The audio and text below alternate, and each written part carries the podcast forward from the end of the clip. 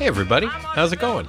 This is Hub, and welcome back to another episode of Tighten Up the Defense, a podcast that would likely benefit from a tagline.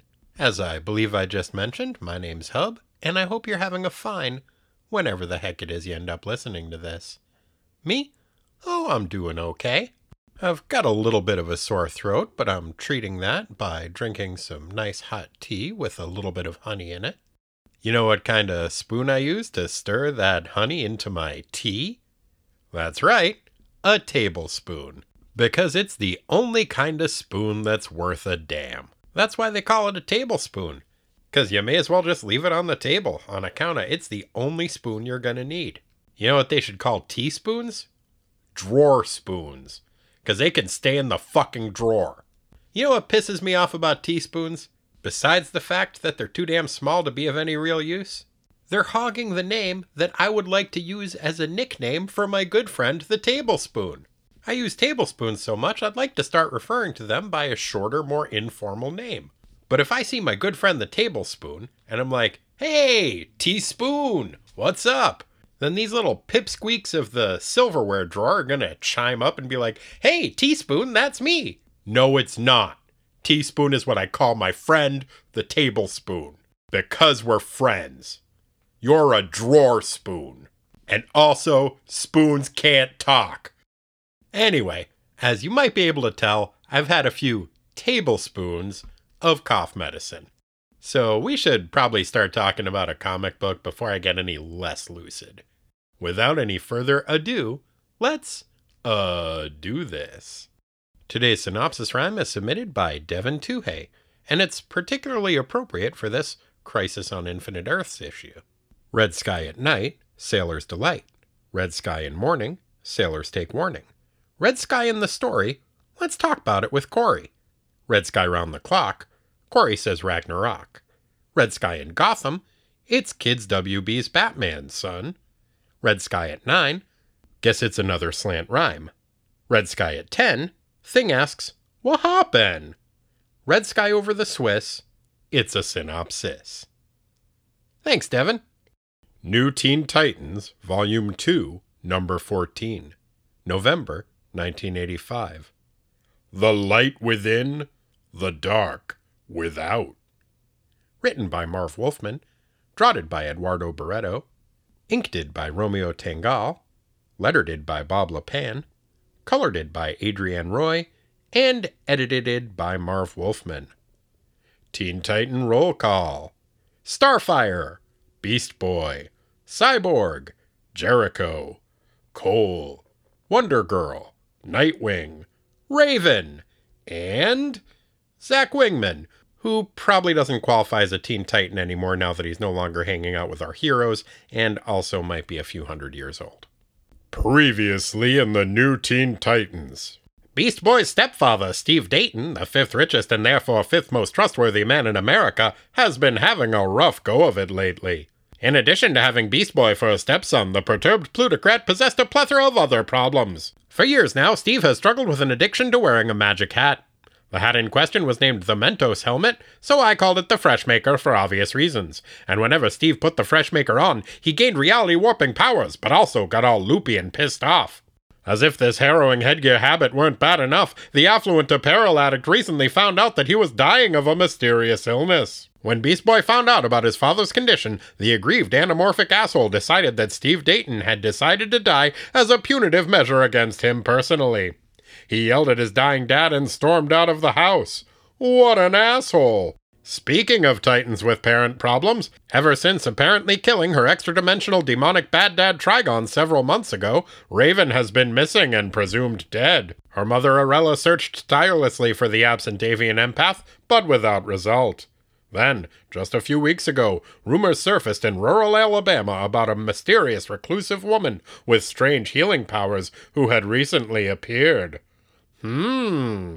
Speaking of strange people popping up unexpectedly, a spaceship from Starfire's home planet of Tamaran just showed up at the Titan Tower. For years now, Koriand'r had been exiled to Earth while her family fought an intergalactic battle against a race of slave mongering, farty space lizards.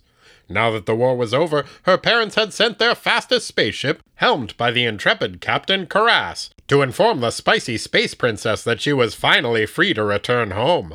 While Starfire celebrated her impending homecoming half a world away, an amnesiac alien angel of our adolescent adventurer's acquaintance had finally found a home of his own. At the Church of Brother Blood.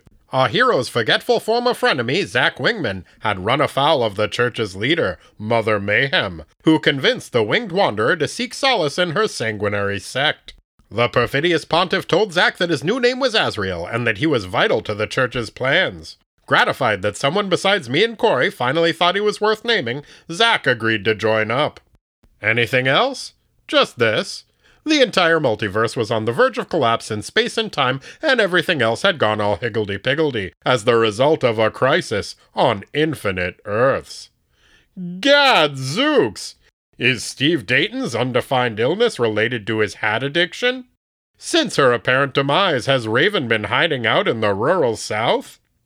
And what effect will the crisis on Infinite Earths have on this issue? Stay tuned to find out. Okay, so yes, yes, and the sky is prettier, and Terry Long has to stay in Greenwich Village, but other than that, not much. Following up on some rumors, Arella questions some tobacco farmers in Alabama about the stranger with healing powers who fell from the sky a few weeks ago. A man named Bob Johnson, with a nearly indecipherable phonetically spelled out accent and the weirdest goddamn hat this side of Asgard, fills her in.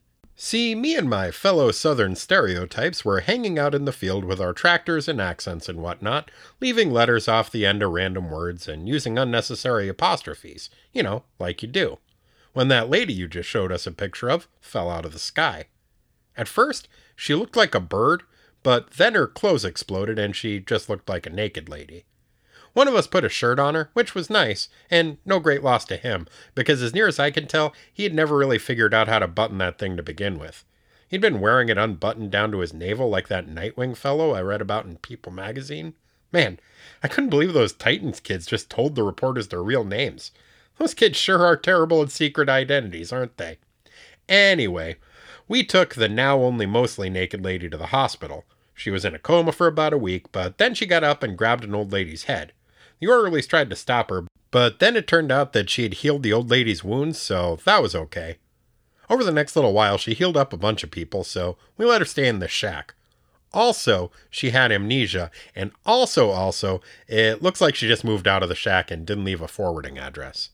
Arella thanks Bob for the exposition by not making fun of his ridiculous hat and implausible accent. Back at the Titan Tower, Captain Karras. Karos? Alex Karos? Captain George Papadopoulos tells Starfire that he's there to take her back to Tamaran so that she can see her family and get back to princessing. Coriander is stoked at the prospect of seeing her folks, but is bummed to leave her pals behind. Dick pipes up and is like, I'm still a little miffed at you for liking to kill people in battle, but you're probably my girlfriend or something, so I'm going with you. Jericho chimes in and signs, I'm not dating either of you, but Starfire, if I get to go to space, I am cool with you killing whoever you want. Woohoo! Space! Cole interjects and says, Jericho, don't you want to stay here and have sex with me instead of going to space? But Jericho is like, Nope, space. Donna says she'd like to go too, but her husband is stuck in some sort of a time vortex in Greenwich Village, so she'd better stay put. Joey, Dick, and Koriand'r beam up to Captain Papadopoulos' ship and blast off to Tamaran. None of them seem to notice that Captain Papadopoulos is acting kinda weird. Meanwhile, at the Church of Blood's compound in Buzzard Bay, Massachusetts, Azrael, nay, Zack Wingman, is a little unsettled by all of the demon skulls and pools of blood his new buddies have lying around. He's like, Say, new buddies, I can't help but notice that you just named me after the angel of death, and also you're super into all this demonic looking stuff and keep chanting about blood. You guys aren't evil, are you? Mother Mayhem replies, Um, no? Zack's like, Good enough for me. Let's get back to chanting about blood. While Wingman and his not at all suspicious pals are getting to know one another, an unsettling scene is beginning to unfold in the East Hamptons. At palatial Dayton Estates, Steve Dayton has put on his magic hat. Uh oh. Steve has gone full freshmaker and is wearing a colorful costume and chasing his employee Questor around the house, firing mental blasts at the beleaguered butler. A frantic Questor calls the Titan Tower and pleads for Beast Boy and his teammates to save him from the murderous hat junkie. Cyborg answers the phone and tells the anxious administrator that help is on the way. He turns to Beast Boy and fills him in, but Gar is like, No way! I'm still mad at Steve for being about to die. If he wants to murder one of the only people in the world who gives a shit about me, that's his problem. Then the shape shifting shitheel turns into a bird and flies away. Vic leaps out the window after his Emerald Amigo and tells him to stop being an asshole. Gar doesn't want to stop being an asshole, so they try to beat each other up for a few pages. Eventually, Cyborg prevails, and the remaining Earthbound Titans mobilize to keep one of Beast Boy's father figures from murdering the other one. When the gang arrives in the Hamptons, a badly injured Questor uses his remaining energy to sass the shit out of Beast Boy, and inform our heroes that Steve Dayton has been wearing his magic hat again, and due to its influence, has flipped his proverbial wig. Steve believes that he has been able to use the Freshmaker suit to successfully cure himself of his mysterious malady. But when Questor tried to inform his employer that it was use of his mystical helmet that caused his brain to hemorrhage in the first place, Dayton flew into a rage and began attacking him. Once he's done sassing and expositing, the gang loads Questor into an ambulance. An ashamed Beast Boy admits that he has been keeping his stepfather at arm's length because he's afraid of losing yet another parent. That's why he started acting like such an asshole when he found out Steve was dying. Oh. Well, that explains why he's been acting like an asshole for the past few days, but what about the other 16 years? The Titans track Dayton down to a swanky club for rich jerks in Manhattan. Steve is using his Mentos helmet to beat the crud out of a bunch of snobby rich businessmen. Hooray! I guess the rich jerks kicked Dayton out of their club when he started hanging out with superheroes, and now he's getting revenge, Freshmaker style, pummeling the plutocrats with pulverizing mental blasts and setting their building ablaze.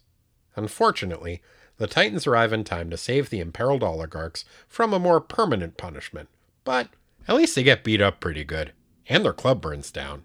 Hooray! Our heroes try to tell Steve that he's out of control, but he's not having it. Gar delivers an impassioned speech about how he's never said it before, but he loves his dad and would like him to take off his magic hat, please, and get some help. It's a nice sentiment. Unfortunately, it doesn't work. Steve uses the Freshmaker to create a tunnel into which he escapes. Then he closes the opening behind him before his teenage tormentors can give chase. The Titans in general, and Gar in specific, vow to make sure that Steve Dayton gets the help he needs, no matter what it takes in the sewers beneath the city. Steve broods and thinks to himself that he doesn't need any help at all. He's doing just fine. To prove his sanity, he blows up some rats with his mind, then takes a nap. Well, I'm convinced. Epilogue. As Captain Papadopoulos' ship, the. Seriously? The Explorer prepares to land on Tamaran, a pair of very interested pupilless eyes watch it from afar on a view screen. These eyes are situated beneath some very stylized evil eyebrows. That's right. Starfire's good for nothing sister Blackfire is back from the dead. She glowers angrily. At least it looks like she glowers angrily. It might just be the eyebrows. And swears revenge upon her unsuspecting sister. To be continued.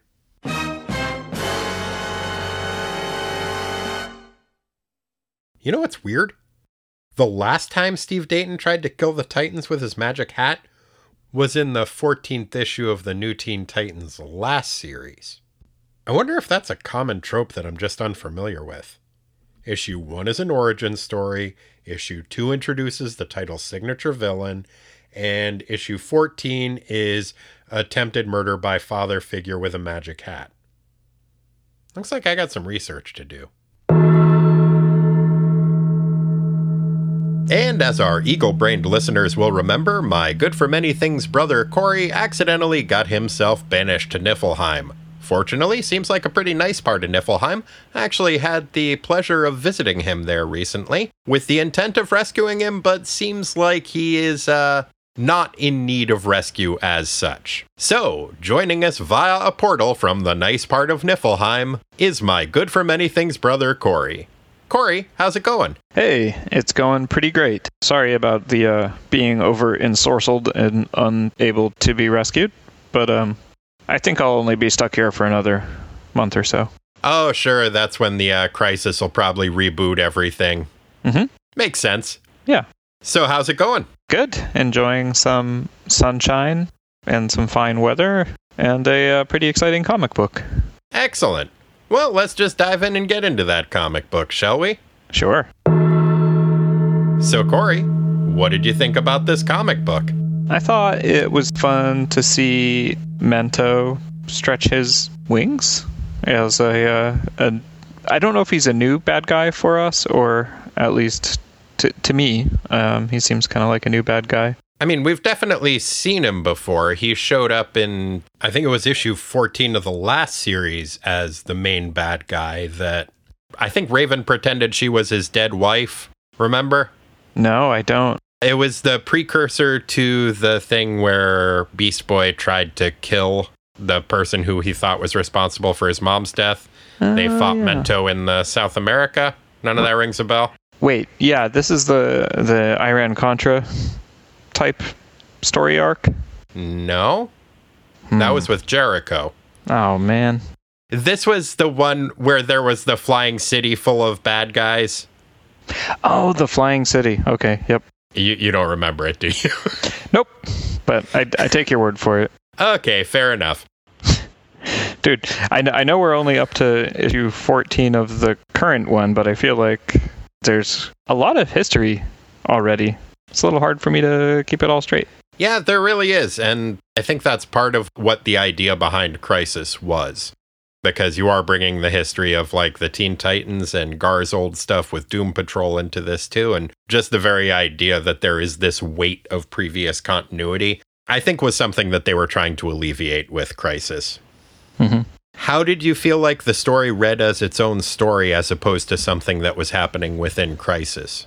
I feel like it was okay. There were some things referenced in it that I didn't remember reading in, in the previous issues. And I don't know if that's just a me forgetting Mento again thing or if they're alluding to things that maybe happened in, in Crisis but didn't happen in the the Titans books. For example, Terry being trapped in a warp zone and being happy there. Right. That was something that happened a little bit in Crisis and also in Firestorm which was its own crisis tie in thing. And there was kind of a lot of that in this book, I felt like, but I felt like it was handled pretty well. I think when you're reading a comic book, there's a certain level of, I'm just going to miss some of the previous backstory stuff that's happening. And so it, in a way, keeps you immersed and engaged. And especially when there's a big event like Crisis on Infinite Earths, you just kind of have to roll with the punches on that. And I think this issue did a pretty good job for the most part of alluding to things but still have it being like, okay, I don't actually need to know that knowledge. And just the fact that it's there lends some texture to the universe. Just like in our universe, I don't know all of what's happening, or very much of it, to be frank. Hmm. Yeah, I think that's fair yeah, overall, that stuff didn't seem too jarring to me. I was able to get through the story and enjoy it. Yeah, and unlike I think the last issue in this one, there is much more advancing of previously established Titans plot lines or establishing new plot lines going forward for the Titans than there had been previously. And uh, I enjoyed that. I thought it was a pretty decent issue. Yeah, never saw nothing like it before. oh, Bob Johnson. Oh man, there is some serious accent work in here. Yeah, the phonetically spelled out accents are kind of a trademark of Wolfman's work, and he definitely does it again in this one. Yep, and I'm sure this will come up in panels and sartorially speaking, but I feel like he also subtly introduced what might be my new favorite fictional southern rock slash country band, who I'm going to call Tractor Boys. I like it. So we talked a little bit about the fact that there are some things that are alluded to in Crisis, and I did a dumb thing. What's that? Well, you remember how last episode we talked about how I went and saw the movie Cats and it knocked a bunch of knowledge out of my brain because I was trying to figure out what the fuck just happened? Yeah, I'm still shaking my head about that choice. Well, I didn't go see Cats again. oh, thank goodness. But I may have done something equivalent in terms of absorbing way too much knowledge that probably knocked some important shit out. Oh no, what? I read all of Crisis on Infinite Earths this morning. In one go? yeah. Oh man. So, if you have any questions about stuff that happened in the issue that was alluded to, I can maybe answer them. One of the things that I think is a little bit confusing about it, or at least it was to me, was that the Titans kept talking about the fact that, well, looks like the crisis is over, so back to business as usual, despite the fact that, like, time still seemed to be unstuck and the skies were still red and there was clearly still some shit going down. I think this story takes place in a lull in the action of Crisis on Infinite Earths. There are about four or five times in the story where they think they're all done and that they've defeated the bad guy. And I think this takes place after one of the first two of those.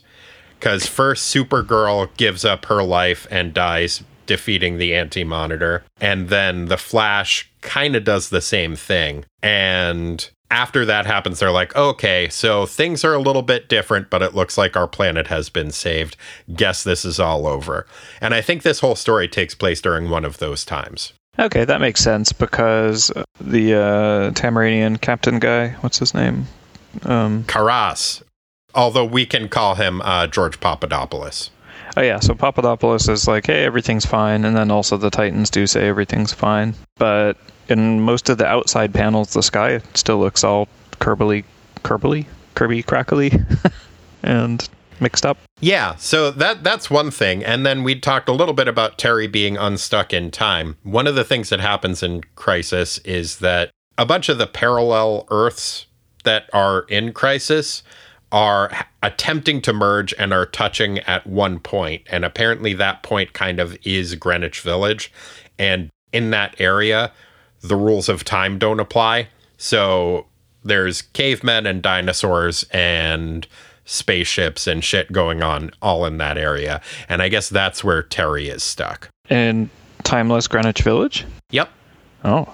They've quarantined off the area more or less, but the people that are in there are stuck in there, and the people outside aren't allowed to go in without special permit. Ah. So that's where Terry is. I see one of the other things that comes up, which directly affects the storyline, is that in one of the later issues, we see that Captain Karas actually makes an appearance.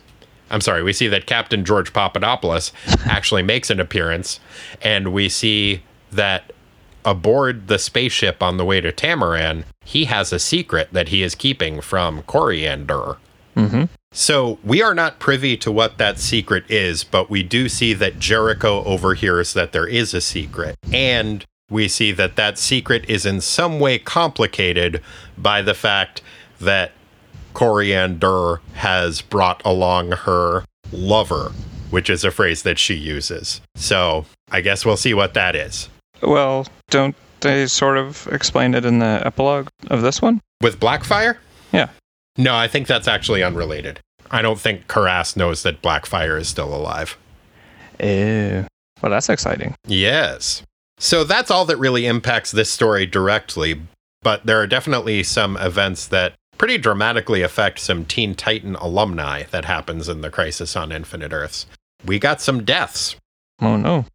I mentioned that the Flash dies. Mm-hmm. Uh, he was not a Teen Titan, but that definitely affects Wally West, who is now all better from his running sickness that he had. It no longer kills him when he uses speed, although he can now only run as fast as the speed of sound. Hmm.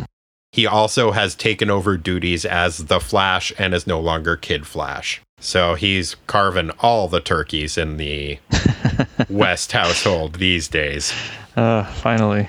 We also have the death of Dove, Hawk's partner slash brother. He gets killed in a battle which is a real bummer. His uh, pacifism didn't work out. No, not so much. Hmm. So Hawk is left partnerless for the time being. And the one that got to me the most was Aqua Girl. Aqua Girl dies fighting Chemo in the waters off of New York City. Oh no. Yeah, so no longer does that underwater go go dancing thrill burglar get to grace the pages of our comic books. Oh, that's a shame. It is. I'm going to miss Tula, and Aqualad is pretty torn up about the whole thing. I bet. Other than that, I think I mentioned it last issue Wonder Woman now hasn't been born yet. She gets hit with some kind of a ray gun type magic nonsense weapon. It doesn't kill her, but her history gets mostly erased and she gets turned back into the clay she was originally made from. So once the crisis is over, they're going to newly make her out of clay and she'll be reintroduced as a new hero.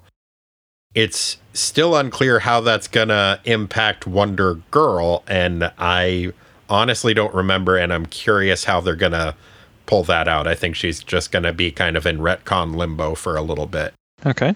But the main thing that I learned from the Crisis reread was that there is a running series of panels along the bottom margins of one issue in which Harbinger is keeping a diary.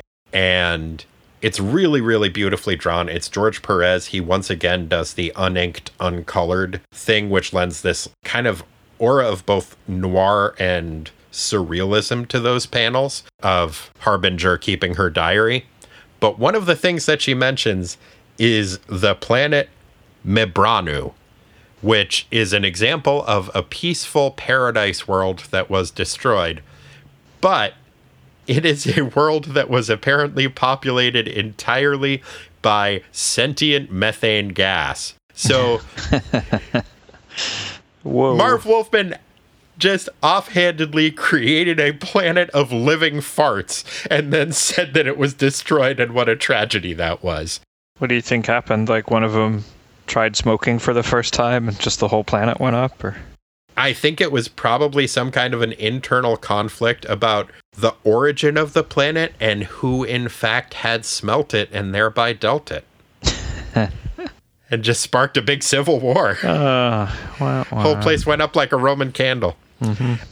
That would be awful if there were sentient farts. They would follow you around in earnest. They really would. And you would probably feel bad about eating them up to be polite. If if if one were to do such a thing, perhaps I don't know. I might be more inclined to just light a match. Wow. You'd be a horrible murderer then. Yeah, I guess that's. I mean, maybe that's how the planet went up. Could be. So let's talk about some of the other little plot lines that get developed in this. It's been a while since we've seen Arella, Raven's mom, but we pick up two different storylines that I hadn't realized were related that were begun earlier. We have Arella searching for Raven, and we see that Raven was the woman who was alluded to a few issues ago by the people carrying the injured woman through the rain in Alabama. Mhm. What did you think of that little story arc? I thought it was nice that they, they tied it back in. I was wondering what was going on in, in Alabama that had that little shout out in the previous issue that you mentioned. I'm glad Raven's back. I thought there was an extremely high Arella count on the page in which she's introduced. I think the exposition has her name like four times in one page, which to me read a little bit clunky, but in a funny way. Yeah, there was some weird phrasing on that page in general. It was a narrative technique that I'm most familiar with from listening to Robert Evans' book on tape, The Kid Stays in the Picture, where the narrator asks rhetorical questions and then answers them in a surprising way. Is it worth it, Arella? The pain you've endured these past months? The cold? The rain? Just to find her? Is it worth it, Arella? Is it truly worth it? Without a doubt, yes. Like, oh, okay. That's a fun little switcheroo there. But mm-hmm. also an oddly antagonistic, omniscient narrator that we've got there. Yeah, And then in the following panels, it's asking Arella a bunch of questions too that makes it sound as though the narrative voice thinks she's kind of a dummy. It's like, can you see the sky, Arella? Can you smell the tobacco, Arella? can you do this? Can you do that? I mean, there's more to it than that, but that's the crux. Yeah, no, I, I kind of like the idea. I think the universe makes sense if you have a taunting, condescending, omniscient narrator. Mm-hmm. Maybe it's one of the uh, the sentient methane beings that made an escape and is grouchy now. Oh, I like that idea. Unreliable, stinky narrator. Speaking of larger theological questions that are brought up in this book, what did you think about the Church of Blood slash Zach Wingman storyline? Well, it's good that they've finally given Zach Wingman a purpose. I mean, we kind of been wondering what his deal is the whole time and why they've spent so much time talking about him. Yeah, what is his purpose though? Well, I mean, they kind of only get into it superficially in that he's there to kind of lend credence to the argument that the uh, church has some divine connection and hopefully shore up the, the faith or the fervor of his congregation. Okay, so you think he's just brought in to be kind of a figurehead and a symbol for the followers? Yeah, that's basically what what's her name, Mother Mayhem says. Like, hey, we got an angel, pretty good. You'd think if they were trying to inspire that kind of hope and shit, they would maybe move away from all of the like demons and demon skulls and blood Mm-hmm. I know, and that's like so. The thing that was troubling about that little bit to me was the kind of rapid turnaround because uh, Zach Wingman, aka Azrael, uh, I guess even though he's named after the Angel of Death, always seemed like kind of a timid character. And the first thing he mm-hmm. says is like, "This church is frightening," and she's like, "Oh no, no, no, that's just to scare away the bad spirits." Yeah, I don't think it works that way. Like Zach is very immediately placated by that explanation. He's like, oh, okay, that makes sense. That makes sense. Mm-hmm. But does it? I mean, you'd think evil would be pretty into like demon skulls and blood iconography and shit like that. Like, that's their bread and butter. That would be like trying to frighten me away with like 90s basketball trivia and pies. no, I think that's a pretty universal thing is that like symbols that are scary to people are empowering in the sense that yeah, they're they're supposed to scare away the stuff that we're scared of. Like Halloween, dressing up in costumes, or when I was in Indonesia for a little while and they have this festival to like where they scare away all the demons by building these ginormous, super creepy paper mache parade floats and then they set them all on fire. Oh. Maybe Indonesian demons just hate traffic. I mean, if I saw that there was going to be a parade, I'd probably stay home too. Do you think that maybe churches should play more metal music? More metal music to scare away the devil? Yeah. like, that's, I could never figure out if Shout at the Devil was like pro or anti devil. Yeah. Is Shout at the Devil more like, hey, devil, come on? Or, or is it just like, ah? I don't know. I think they just thought it sounded cool. I mean, I think with Black Sabbath, it's more obvious that they think the devil's a real dickhole. Mm-hmm. Which was why the criticism of that always was confusing to me. It's like, yeah, they talk about the devil, but it's pretty clear that they think he's an asshole mm-hmm. and they want him to knock it off. Yeah. But yeah, with Motley Crue, I think there was a little bit more ambiguity in their stance on the devil. Mm-hmm. But maybe they were just trying to scare off other devils. Yeah, could be. But I, I also thought it was a remarkable kind of flip flop for Zach Wingman to be like, oh, I'm freaked out and scared to like, oh, this is actually awesome. And now I'm super into it because you're saying nice shit about me. Mm-hmm. And she brings him up on stage She's like, come stand here next to me while I talk to 200 people. And he's like, okay, that sounds awesome. Oof. That's not natural. You wouldn't think so, but we don't know where Zach is from. He did crash a spaceship, so presumably he's from somewhere in space where maybe public speaking is more a normal way of the world. Hmm. It's like something you need to feel happy. Yeah. Get up in front of a large crowd. Yeah, who can explain alien physiology? Not me. I mean, we still haven't figured out for sure whether Zach's got a cloaca. One of the things I was curious if we had somehow missed between issues in, in like the lapse of time are Jericho and Cole romantically involved now, or did Cole just forget that they aren't? I got the sense that they're not, and she just really wants that to be the case. And she's just kind of waiting for him to come around. Yeah. He says that he's going, and she's like, Oh, I'll go too. And he's like, Nah. And she's like, Why not? I thought you loved me like I love you. I don't, I can't I just love you. And he has previously spurned her advances and pretty clearly told her that he loves her like a friend. So, yeah, I was wondering if maybe they had furthered that storyline at some point when I wasn't paying attention. No, and I think it's pretty clear based on the way his face is drawn on page six, where he kind of covers the lower part of her face and pushes her away and then begrudgingly gives her a hug. But I can see he's sort of like going, ah, shaking his head. There's little like motion things by his head in that second to last panel. It also looks like she's trying to eat his cape. Mm-hmm. And he's just so he's over it. It's like, uh, always telling me she loves me, trying to eat my cape. You think that's what the fist clench you should they do a close up of him doing in the next panel is about? Mm-hmm. I also was a little bit unclear whether Dick and Koriand'r had maybe broken up in some way because we do see that he says, I don't know what's going on between us, but if you're leaving, I feel like I should go with you. I thought it had been pretty established that they were dating. I know he was a little bit worried about her murder problem, but it seemed like they had a pretty solid relationship. I didn't read it as they broke up or anything, but yeah, she's getting back to her more Tamaranian self, and he's freaked out by that. I wonder if maybe he's also trying to distance himself publicly from her using the word lover. So yeah, I don't I don't know what we're calling it. I mean, not that, but uh, whatever's happening between us. This is my special friend, who I'm going to space with. I did think it was absolutely endearing how into going to space Jericho was. Yeah, I mean that's understandable. That's a pretty exciting opportunity it's the kind of journey that is i think treated kind of lightly in comic books in general. To, so to have somebody just be like wait a minute i get to go to fucking space and see space shit? Oh hell yeah i'm going. Mm-hmm. i thought that was kind of nice.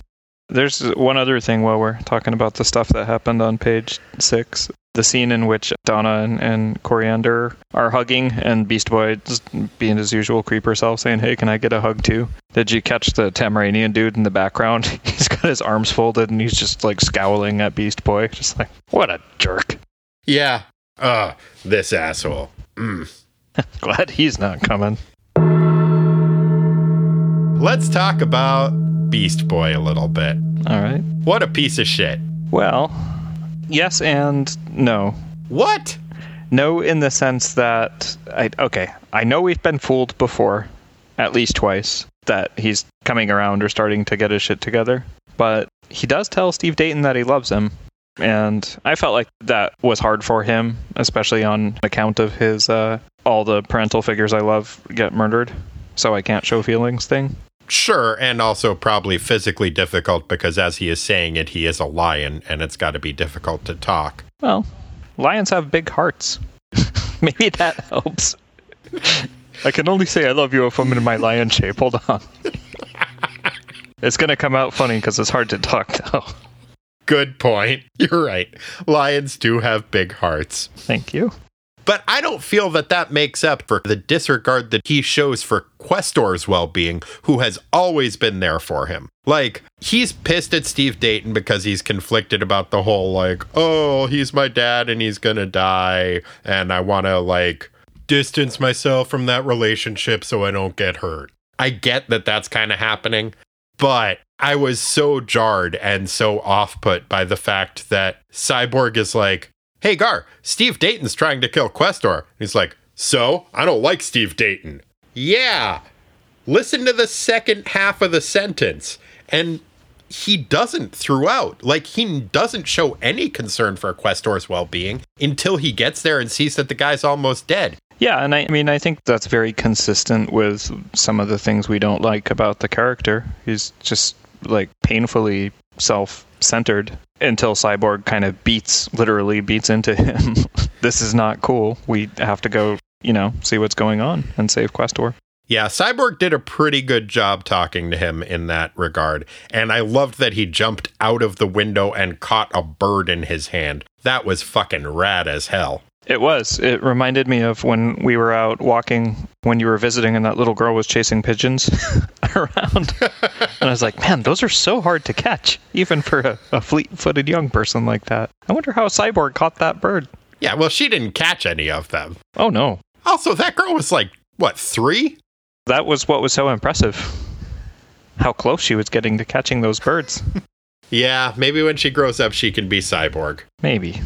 Do you think potentially one of those birds was secretly her best friend who was a total asshole? No, I don't. It also reminded me, was it Drunken Master? I forget which Jackie Chan movie he has or Snake and Eagle Shadow where he has to chase the chickens around all day as part of his training. I think that was the first Drunken Master. Uh, The one which the dubbed version of had the classic line after he hit somebody in the balls with a stick. Oh, did that hurt your balls? uh, that is some good translation. Yeah, that's some good dialogue. Anyway, that's two reasons why it's so impressive to me that he caught that Beast Boy bird. It was very impressive. And he did a good job of talking sense into Beast Boy at that point. And they had some really fun banter after that, which I really enjoyed. Mm-hmm. The quickness with which once Cyborg started walking away, Gar was like, oh shit, he called my bluff, was pretty revealing, I think. Mm-hmm. Cyborg's like, yeah, fuck it. Look, I'm doing this. If you want to stop being an asshole and come with me, do it. Either way, I'm done with this conversation. Give me a ring if you grow the fuck up. And uh, yeah, Beast Boy chases after him and is like, ring, ring, ring, ring. And Cyborg ignores him for a minute. And Beast Boy's like, what? And he's like, I never pick up on the first ring. Pretty great. Indeed.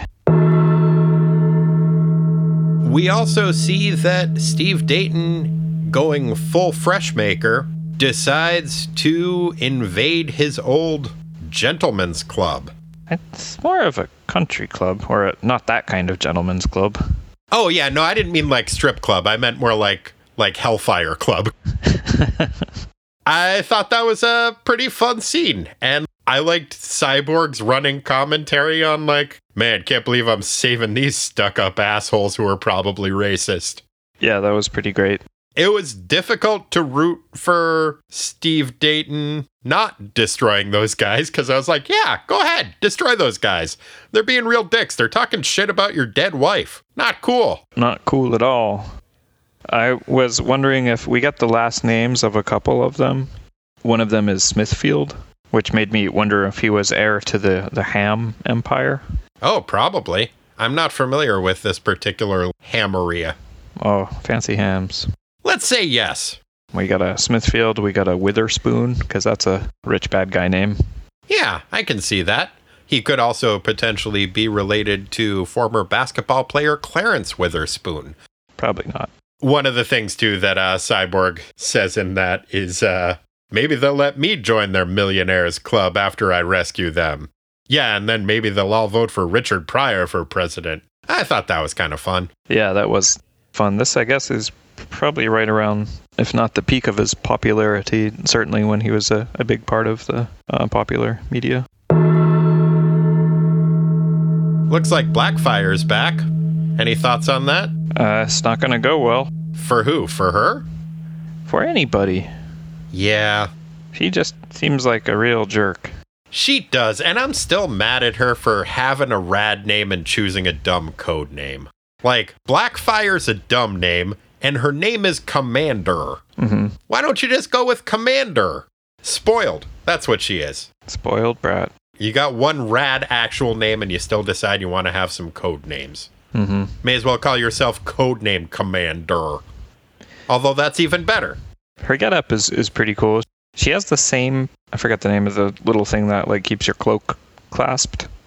Brooch. Yeah, She's got the same one that Starfire has, but on her it just looks out of place because it's like a looks like a little daisy. It does. It is weird seeing that on her, and there are a couple of other touches. She seems like she's got a filigree that looks like a floral pattern on her like gauntlet and on the edge of her cloak and just doesn't go with the chain around her neck and the skull earrings, which are definitely a pretty metal look. Mm-hmm. It's kind of confusing. Also, her haircut is on point. She has Starfire esque volumes of hair in a way that I don't think she had hair that big before. It seems like if she had hair that big, she could probably fly. And I think one of her big motivating things was that she couldn't fly and Starfire could. So I think now maybe she's got Texas style teased up hair enough that uh, she'll be able to get some elevation. Ah, that's the secret. Yeah, While we're talking about Tamaranians, I think it's funny that their apostrophe R's apply to their vehicles as well as their names. Oh, I didn't catch that. Do we learn the name of the ship? Yeah, it's the Explorer. I can't believe I missed that. That's the dumbest shit I've ever heard. with an X. Explorer. oh boy. Man, does Marv Wolfman love his apostrophes. That's how you know if you're uh, from space. I mean, do you think Bob Johnson is from space? Oh no, he's just Southern. He's got all those apostrophes. Uh, yeah, no, I, I, I think that's different. His, I mean, his accent is very phonetically not from space. Yeah, I guess the important thing is that they're both othered. Yeah, yeah. Apostrophes are mostly for othering, I think. Or, I'm sorry, I think maybe I should say othered. I think you should. I would like to hear actually Wolfman read some of his dialogue sometimes to see the difference with how it sounds in his head. Oh, man. Yeah, I absolutely 100% want a Wolfman book on tape mm-hmm. of the Titans. Although I think I would have to skip all of the cyborg stuff for fear that I would die of secondhand embarrassment. Yeah. Well, is there anything else you want to talk about before we get into the minutia? Just one last thing, which is on that last page that shows Steve Dayton having his I don't know if it's a psychotic break or what, but we we have like a new barometer for measuring how angry someone is, and this guy is two dead rats mad. Okay, how many capital A's would you say two dead rats correlates to? Oh, that's a good question. Thank you. Um, I'd say two dead rats mad is the equivalent of like probably eight to ten capital A's. Yeah, that sounds about right. Conversely, how many dead rats mad do you think Barbara Norris is now that she's burning in Niflheim forever? Oh man, she's probably up to like three and a half or four dead rats mad. Wow, that's a lot of capital A's. Well, she turned instantly and completely super evil, Right. so he- it's gonna burn a lot of rats. I would imagine so. You gotta have some kind of a conversion chart, like on the side of your uh, your Trapper Keeper folder, like the way they do for metric. Capital A's to dead rats. Mm-hmm. Well, are you ready to get into the minutia? Yes, sir. Rick, would you mind singing us in? We got minutia. It's not the biggest part, it's just minutia. Like Corey eating farts, we got minutia. Time to sweat the small stuff. Thanks, Rick. Okay, Corey. I had trouble keeping this in during the bulk of our conversation, so let's get it out of the way finally. Sartorially speaking, which elements of fashion did you want to talk about, and why are they Bob Johnson's hat? Oh man, from Beast Boys' Red Adidas to Bob Johnson's weird whatever that thing on his head is, there was some stuff to talk about. But yeah, mostly Bob Johnson's hat. What the fuck is up with that thing? It's not a. I I don't think that they exist in the real world. It is the Subaru brat of hats. Like, it's not a visor and it's not a trucker hat, but it's somehow both and less than either of those. Exactly. Yeah, it's bad at both things. It's spread too thin. We have wildly differing opinions on Subaru brats, which came up earlier. I rather like them, but this hat, it's an enigma. It, it is a trucker hat that stops after the mesh stops and turns into a visor in the very back, but leaves the back of the head exposed in a way that I have never seen before. Mm-hmm. It's like if you cut a trucker hat in half longitudinally, so that the back half is missing, and then replace the back half with just like a strap, like a visor would have. Right. That's what you got. Bob Johnson hat. It- what would be the utility of that? It's already mesh in the back because it's obviously clearly a trucker hat because you get a little bit of the mesh. You've already got pretty decent breathability back there. I'm at a loss. We need full breathability. What benefit would that have over just a visor, though? I don't know. Is it to hide male pattern baldness? Because it does seem like it would just be drawing more attention to itself that way. I don't think we're going to get to the bottom of this hat situation. Hat, visor, hatzer, visat. That Yeah, I don't think we're going to get to the bottom of this vat anytime soon. So let's move on to some other fashion. You mentioned Beast Boys sneakers. Yeah, he's rocking a pair of uh, kind of red Adidas Superstars, which is pretty cool. Yeah, not bad. Got the three stripes, the shell toe, pretty good. I was actually pretty impressed by Arella's look, both in that it made sense and in that it looked pretty good. She is wearing a trench coat and then what looked like kind of superhero boots and leggings under that, which at first made me confused if maybe she was Donna Troy. But I like the fact that it would make sense that if she was just raiding the Teen Titans like closets to put together an outfit after she gets back from Azarath, that she would just be like, well, this is all they had lying around. They've got a trench coat to disguise themselves and uh, superhero boots and tights. So that's what she's wearing. And it's a really good look. And I also like that it's like, oh, that actually kind of makes sense that that's what she might find. Yeah, I agree on all counts. It is a good look. On the page uh, following the one with Arella on it, there's a inset panel of the tobacco workers that are the ones that find her. There's one, two, three, four, five guys. And it's kind of set off in the distance, so it's not drawn in a great amount of detail. But this is the thing that I referred to earlier that looks to me like either the album cover or like an album inset of this country southern rock band called uh, Tractor Boys. With a Z? You know it. Yeah, I can totally see that. Yeah, you got a bright yellow t shirt in the front. Tight. It is very tight and buttoned down like silk black dress shirt, unbuttoned to the navel with a cowboy hat. Good look. We have the aforementioned Bob Johnson, who, in addition to his inexplicable vat, is wearing a plaid shirt and tight blue jeans and glasses. Mm-hmm.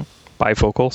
You get a couple other guys that are dressed mostly in cowboy boots. It's a little bit tough to tell, but you're right. It is a very album cover look in that they're all looking off in the distance in slightly different directions. hmm And the the guy that's drawn probably with the least amount of detail and the and kind of in the background, standing in the back of the pickup truck.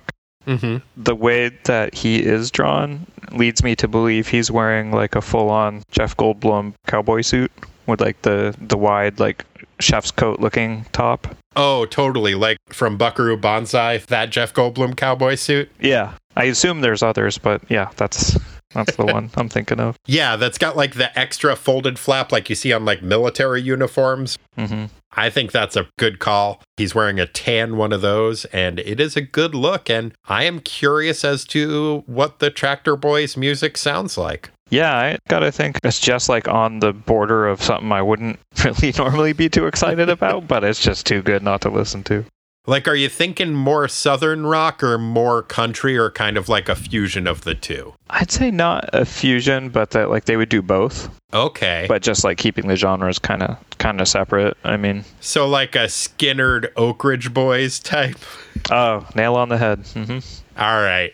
With a lot of twang, Oh, you gotta have the twang, all the twang. especially if Wolfman's writing their lyrics. Never never heard nothing like it. Any other fashion? Yeah, I had some others, but just as a note too on that same page, this is the one where Raven falls out of the sky and her clothes explode. I guess they did that so that she wouldn't be wearing her costume, which would make everybody think something weirder than somebody falling out of the sky was going on. Did you have any th- other thoughts on why they made that choice? Ah, I think sometimes your clothes just explode. I mean, maybe so that they could get one of the tractor boys' shirt off because it's sweeps week in the comic book. Because he does take his shirt off and drape her in it. Keeps his hat on though. It's a good look. Right.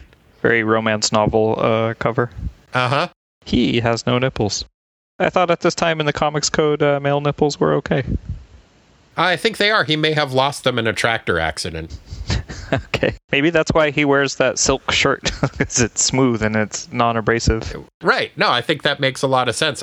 I know that the members of Grand Funk Railroad cut off their signature long hair because they were worried about it getting caught in tractor equipment when they were working on their respective farms. Hmm.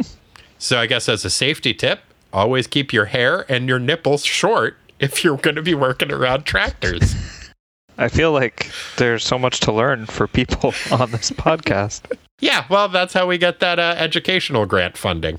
Oh yeah, where's that money? Um, it's in a safe place. Oh no. You invested it all in a haberdashery, didn't you?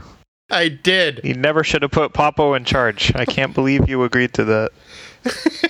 He spent it all on the new line of of vats. and I gotta tell you, the Asgardians are not buying. Yeah, no shit. I also just really love the Mento's suit. The way it pokes out at the side, almost making little owl horns on the side of it, makes it look like he is just wearing a pillowcase over his head. It's a good look. yeah, I, I really like his costume too. I think in the past when it's come up, we've noted the kind of lucha libre Mexican wrestler look that the uh, the face has, where there's a kind of lightning pattern border around the opening for his nose and his mouth.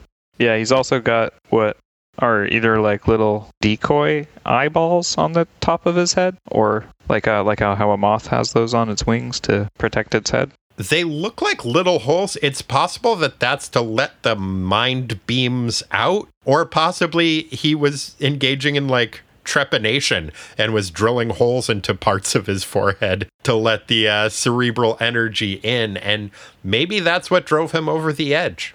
That's usually not advisable. So, Corey, who did you have as the president of the drama club in this issue? Which character was acting the most dramatically? Oh man, I had three choices, but I think I've got a, a clear winner. Okay. My three choices were Steve Dayton as the fresh maker, Mm hmm. Captain Karras again, Okay. and also Arella. Oh, I had Stevie D as one of my choices as well. But other than that, I had Beast Boy as one of my choices. And uh, I decided to go with Cole, actually. Oh really? Yeah, I thought the whole uh, you're in love with me, aren't you? Despite the fact that you have said at many points that you are definitely not, was a pretty drama club move. It was. Thank you. Were you leaning towards Arella as your choice? Nope.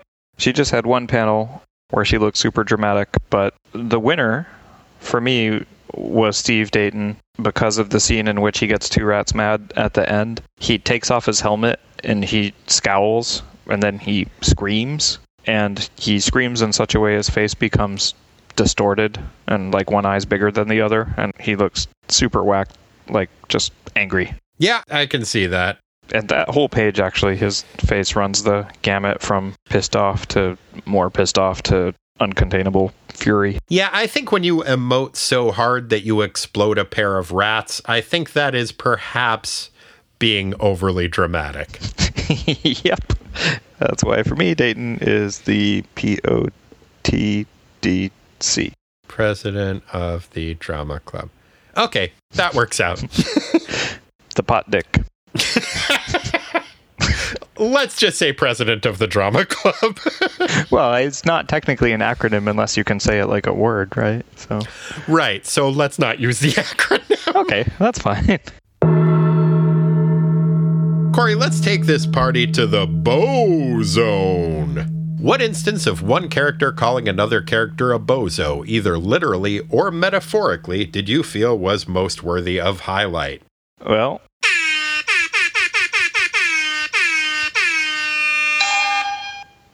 oh i was late to the party Corey, you brought a radar. sorry i couldn't hear you Corey, you brought a submarine's radar to an air horn party. Ugh, damn thing. I was trying to. I was trying to multitask while we were talking and bring up, and I picked out the wrong sounding one. Well, I'm just worried that you might have an incoming torpedo. It's probably just a school of fish. I would. nope. That didn't even have a southern icon on it. I don't know what the hell's going on. Ah, Okay. Well, what all of our various sound effects are alluding to is the fact that Beast Boy does say the word bozo. He lovingly, I think, calls Cyborg a bozo after Cyborg says that he doesn't always pick up after the first ring. yep, that tickled me.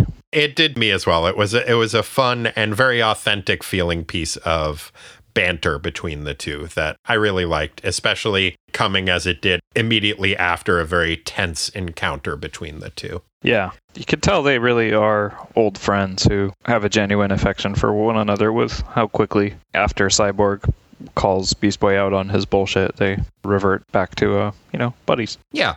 In addition to that, Natty B, we also had a lot of pretty fun insults in this issue. One of my favorites was when Steve Dayton calls Questor a quisling.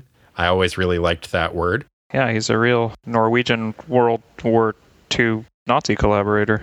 That seems a little bit harsh, but it's a good word. That was the last name of Quisling, was where that comes from. I know. I had to look it up again. it's like, ooh, that sounds like a good insult. What's that mean? I also liked when Beast Boy picks an injured Questor up off the ground and says, I'm here, Questor, I'm here. Questor says, Will my problems never end? Yeah, I wrote that down as well. That was a good zinger. But I think my favorite was the fresh maker himself, Steve Dayton, calling one of his fellow club members a sanctimonious piece of garbage. Mm-hmm. I had that as well. Good stuff. Timestamps. What timestamps did you find in this issue? Yeah, so you did mention the Richard Pryor one already, which I, I thought was a good one because he was still popular at that time. Let's see, there's a bunch of them. There really were. Cyborg had a bunch of them, which uh, I'm used to more coming from Beast Boy. Beast Boy did have a reference to Ally Sheedy, which definitely makes this comic take place at a certain time. But Cyborg also referenced Trapper John MD and Saint Elsewhere in the in a single sentence, which was I thought pretty distinctive of this era. And uh, MASH too, right? Uh, Trapper John was on MASH, but uh, his spin-off was Trapper John MD. Oh, okay, okay. which I didn't realize that show ran for seven seasons. Trapper John MD. No kidding. Yeah, I thought it was a flop. I've never seen an episode of it, but yeah, I guess it did better than I thought it did. Wow. Let's see, we also got Beast Boy and Cyborg having a banter about what movie to see. Yeah, And uh, Beast Boy says he doesn't want to see Cannibal Holocaust Part 2, yep. which I did look up, and that didn't come out until 89, apparently. So maybe he was just making a joke because the first one was a popular movie. I don't think it was that popular, but certainly got a lot of discussion. It had come out a couple of years ago. Yeah, the fact that either one of them would want to see that movie did play into my choice for a Beast Boy for this issue. Oh, really? So let's talk about that. Every issue of a Teen Titans comic book has an Aqualad, the greatest of Teen Titans, and also a Beast Boy, the worst of Teen Titans. In this issue, who was your Beast Boy? Yeah, this one was a little out there. I I was certainly tempted to give it to Beast Boy for making his usual what he thinks of as clever sexual innuendo about getting a hug from Starfire and then being so horribly crass about Questor's life being endangered and just a general selfish jerk. But because we saw what is the beginning of what will probably be yet another unsuccessful redemptive arc for him. But we saw him come around a little bit, so I didn't give it to Beast Boy. Okay, I did for the reasons that you mentioned. What I have written down for that is Beast Boy, damn it, Beast Boy, Questor is cool. Yeah. Part of the reason why I didn't ding him all the way for it in terms of winning the category was despite his, I guess, callousness, you can tell that he's really shook up by the whole thing in the, the panel where they cart Questor off in the ambulance and he says, you know, just get better, do that for me. And his, you know, his head is bowed, his posture is really defeated. Yeah. I mean, he feels bad, but maybe if he had gone when Questor called him for help instead of trying to ignore it and having to have a scuffle with Cyborg first, Questor wouldn't have been hurt so badly. True. I'm just saying that there, there's elements of redemption. That's why I didn't vote for him. I did vote for Kole Okay. because I feel bad for Joe that she is like just really pressuring him to go steady or whatever, and he's not feeling it. And that was frustrating for him. And then also, and again, I know you can ding Beast Boy for interrupting her, but she was unsuccessful in her attempt to uh, first capture Mento in a crystal prison, and then also unsuccessful in preventing his uh, escape. He was just too powerful, and uh, that could have saved the lives of a couple rats. Yeah, I guess. I still think Beast Boy was worse. He's objectively worse. I'm just I I got to do something to just not pick him every single time. I get it. You're grading on a curve. hmm Conversely, who did you have as your Aqua Lad? I thought the remarkable amount of both patience, but also knowing when to wash his hands of a situation, and his ability to catch a bird in flight while jumping out of a window, and rescuing people who he is pretty sure are shitty people, but he does it anyway because it's the right thing to do. I gave it to Cyborg. I was tempted to give it to Cyborg. I do like the things that you said, and I liked his performance in this issue for those reasons. And I thought he turned in a really good performance in terms of his conversation with Beast Boy and getting him to come around and act like a goddamn human being for a second. But I could not overlook a couple of things that he did. One, wanting to watch Cannibal Holocaust 2, which presumably means he watched and enjoyed Cannibal Holocaust on some level. And that movie is fucking garbage. I'm sorry, it's they killed monkeys and filmed it in that movie. And it, it's fucking trash. And you shouldn't be watching that. Oh man, Bad job, Cyborg. yikes! I didn't know that. That sounds pretty awful. Yeah, they ki- they killed animals and filmed it, and that was part of the background of that movie. Uh, it was monkeys and a turtle. They chopped a turtle's head off and filmed that as part of this like shock bullshit, and it's fucking garbage. So I definitely couldn't give him it for that, and also he was lying to Beast Boy and saying that he broke up with Sarah Simms. that that is not accurate. Yeah, that's true. He's apparently telling everybody that he broke up with a girl who preemptively dumped him despite the fact that they were never actually dating. So, I mean, I guess he is a teenager after all, but that was not cool, Cyborg. Coupled with the fact that the conversation or the context in which he says that is is about the importance of honesty. Yeah. I'm still going to give it to him, but that that definitely pokes a hole in the award. I mean, I was super impressed with the fact that he jumped out a window and caught a bird in his bare hands that was really his asshole friend trying to get away from him. I thought that was really cool. I thought he did some good emotional work with Beast Boy. But between liking Cannibal Holocaust and lying about getting dumped in the context of you need to be honest with people, I can't give it to Cyborg. So I decided to go with Jericho just for his unbridled enthusiasm about going into space. Good for him. Good attitude. Nice job, Jericho. Okay, fair enough. What was your favorite panel? Let's see. The art in this is is really nice. Yeah, Eduardo Barreto and Romeo Tanghal again turned in some really great work. I think probably my favorite is one that maybe gets lost in some of the rest of the action, but it's on page seven, and uh, it's the kind of space funnel that pulls Starfire and uh, Dick and Jericho up into the Explorer. Yeah, I was just looking at that page and it's really, really nicely done.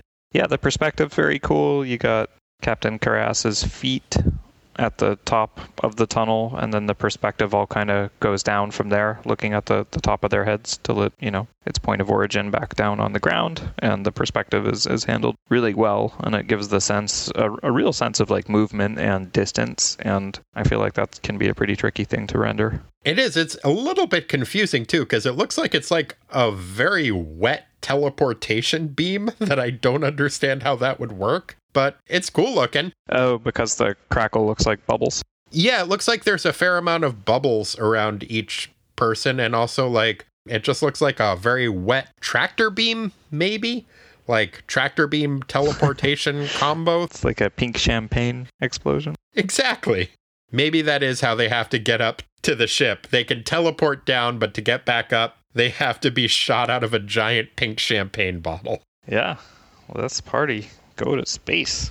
Well, the Tamaranians are a very emotional people, so they need to celebrate with pink champagne if they're going to leave anywhere. That doesn't follow or make sense, but it stays in. I had my favorite panel being one that I called the Crystal Freshmaker Explosion. It is on page 19, and it is Steve Dayton in his Freshmaker suit, very dramatically repelling shards of crystal from Kole as he is standing in front of what looks like a target. I think it's supposed to be him radiating concentric circles of mental energy, kind of like the way Aquaman used to do with fishes, but it looks really, really cool.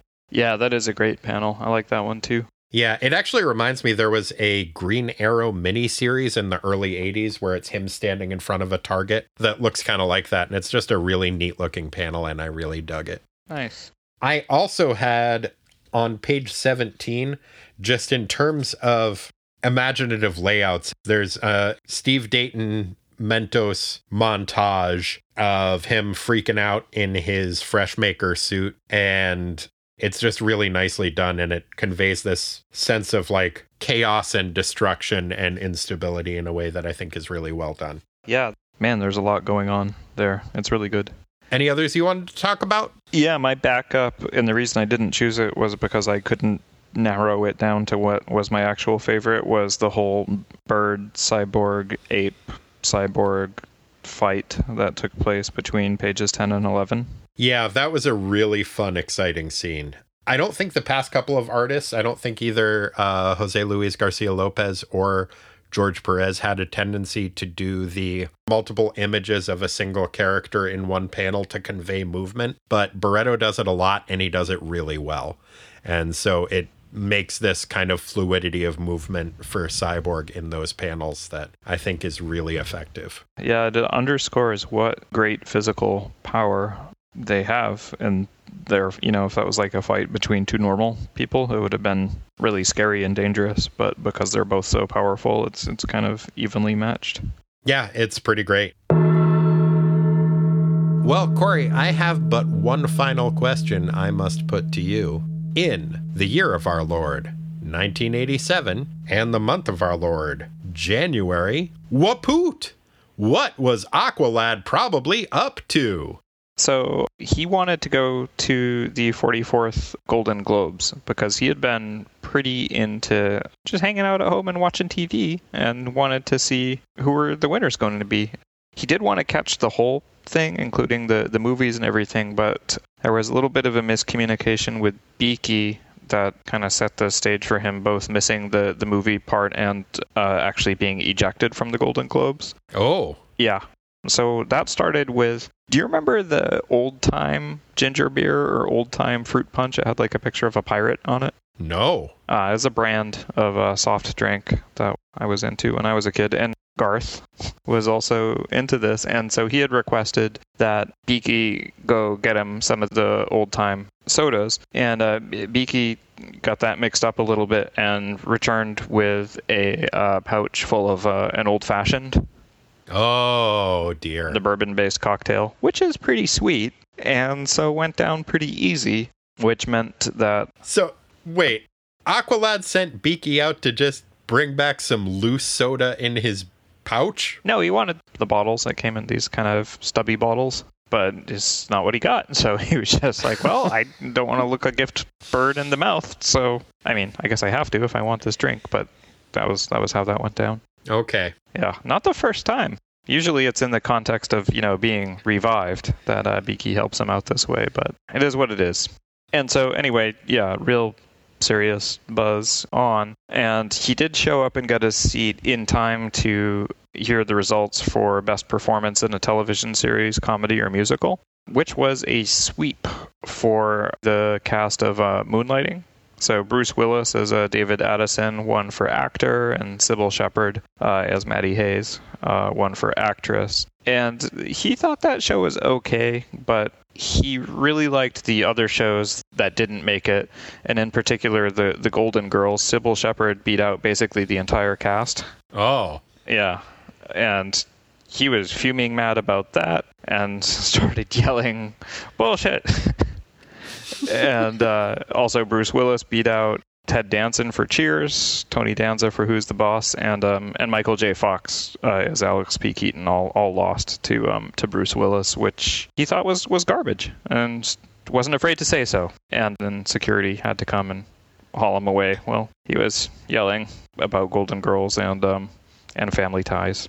So not not his finest moment, and I'm sure he felt pretty bad about it the next day. But that that's one of the things that uh, Aqualad was probably up to in January of 1987. excellent. Well, that was one of the things that he was up to. The other thing that he was up to also had to do with awards. In January of 1987, William Casey, the at the time head of the CIA, decided to retire. And when he retired, he figured he wanted to do a little bit of fishing. So he called up Aqualad and asked him for some fishing tips. He knew that Aqualad was not that crazy about the CIA, so he was like, Okay, so uh, don't don't worry. I'll do something for you if you do this for me. There'll be a quid pro quo here. You tell me who you want to win some major awards, and uh, and and I'll take care of it. And Aqualad was like, No, you don't need to do that. You want to relax. You're going to get out of office. You won't be in the CIA anymore. I I want you to enjoy some fishing. I think everybody should. Just don't worry about it. But William Casey still had the call tapped and got some fishing advice from Aqualad and then told the CIA is like, hey, listen to this kid's phone calls. Anybody who he says nice things about, you give him a big award. The wires got crossed on this.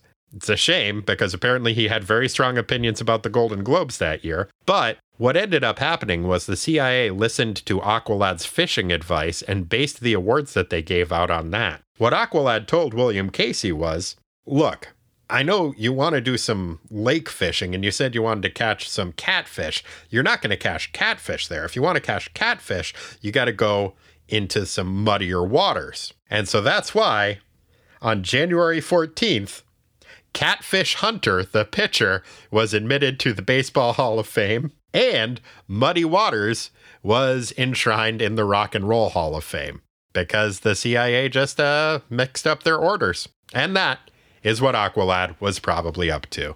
Nice. I was wondering how you were going to tie those uh, together. I appreciate that. well, thank you so much for listening, dear listeners. This was a lot of fun. And thank you for joining us, Corey. It was nice to talk to you again. Yeah, likewise. I had a fun time visiting you last week. It was a nice time. It was the best of times. Indeed. We actually got to, because uh, in Niflheim, they have different Netflix rules. We got to watch some of the uh, the new Titans live action series together, and that was a lot of fun. That was fun. Maybe at some point we could like uh, record a bonus episode about one uh, one of those episodes or something. I think that might be a nice time. That would be a wonderful time. Anyway, thanks for joining us, listeners. If you would like to get into touch with us, there's a couple ways you can do that. You can contact us via our post office box at Tighten Up the Defense, P.O. Box 20311, Portland, Oregon 97294. Or, as this is the future, we can be reached electronically at ttwasteland at gmail.com. We're also up in all the other nooks and crannies of the internet, spread out like jelly on an English muffin after you melt the butter in there, because, you know, that's the way you should be eating an English muffin. Um, it's delicious. yeah, we're on Facebook and uh, Twitter and uh, Instagram and Tumblr and uh, I don't know, LinkedIn, uh, probably Grindr, uh, seacaptainsonly.com. You know, the usual places you'd expect to find a podcast. And also, if you want to leave us a review in whatever podcast listening application you're using, I think that would be really nice. We've gotten some really lovely ones lately, and it's always nice to read those and uh, hear nice things about us because that makes us feel happy. If you would like to support the show monetarily, you can do so at patreon.com slash ttwasteland. If you do, you get access to a ton of bonus material, little video reviews that I've been doing of classic comics. Uh, I think I might do some reviews of newer comics that I've been reading because I got a request for that. There's also the monthly Howard the Duck podcast that my wife Lisa and I record. And there's also a bunch of other bonus podcasts that Corey and I have done. So, you know, you get access to a ton of free stuff if you uh, kick a little money our way. So, I think that would be a nice thing for you to do. And also, it's just a way to let us know that you like what we're doing and would like us to keep doing it. So, thank you for that. In conclusion, what the fuck is going on with Bob Johnson's hat? And where can I get one? You have to go to a uh, Asgardian haberdasher. Oh, as run by Popo. Yep. Ugh, that guy is so fired. Yeah, he's a real sanctimonious piece of garbage. Ooh. Bye. Bye.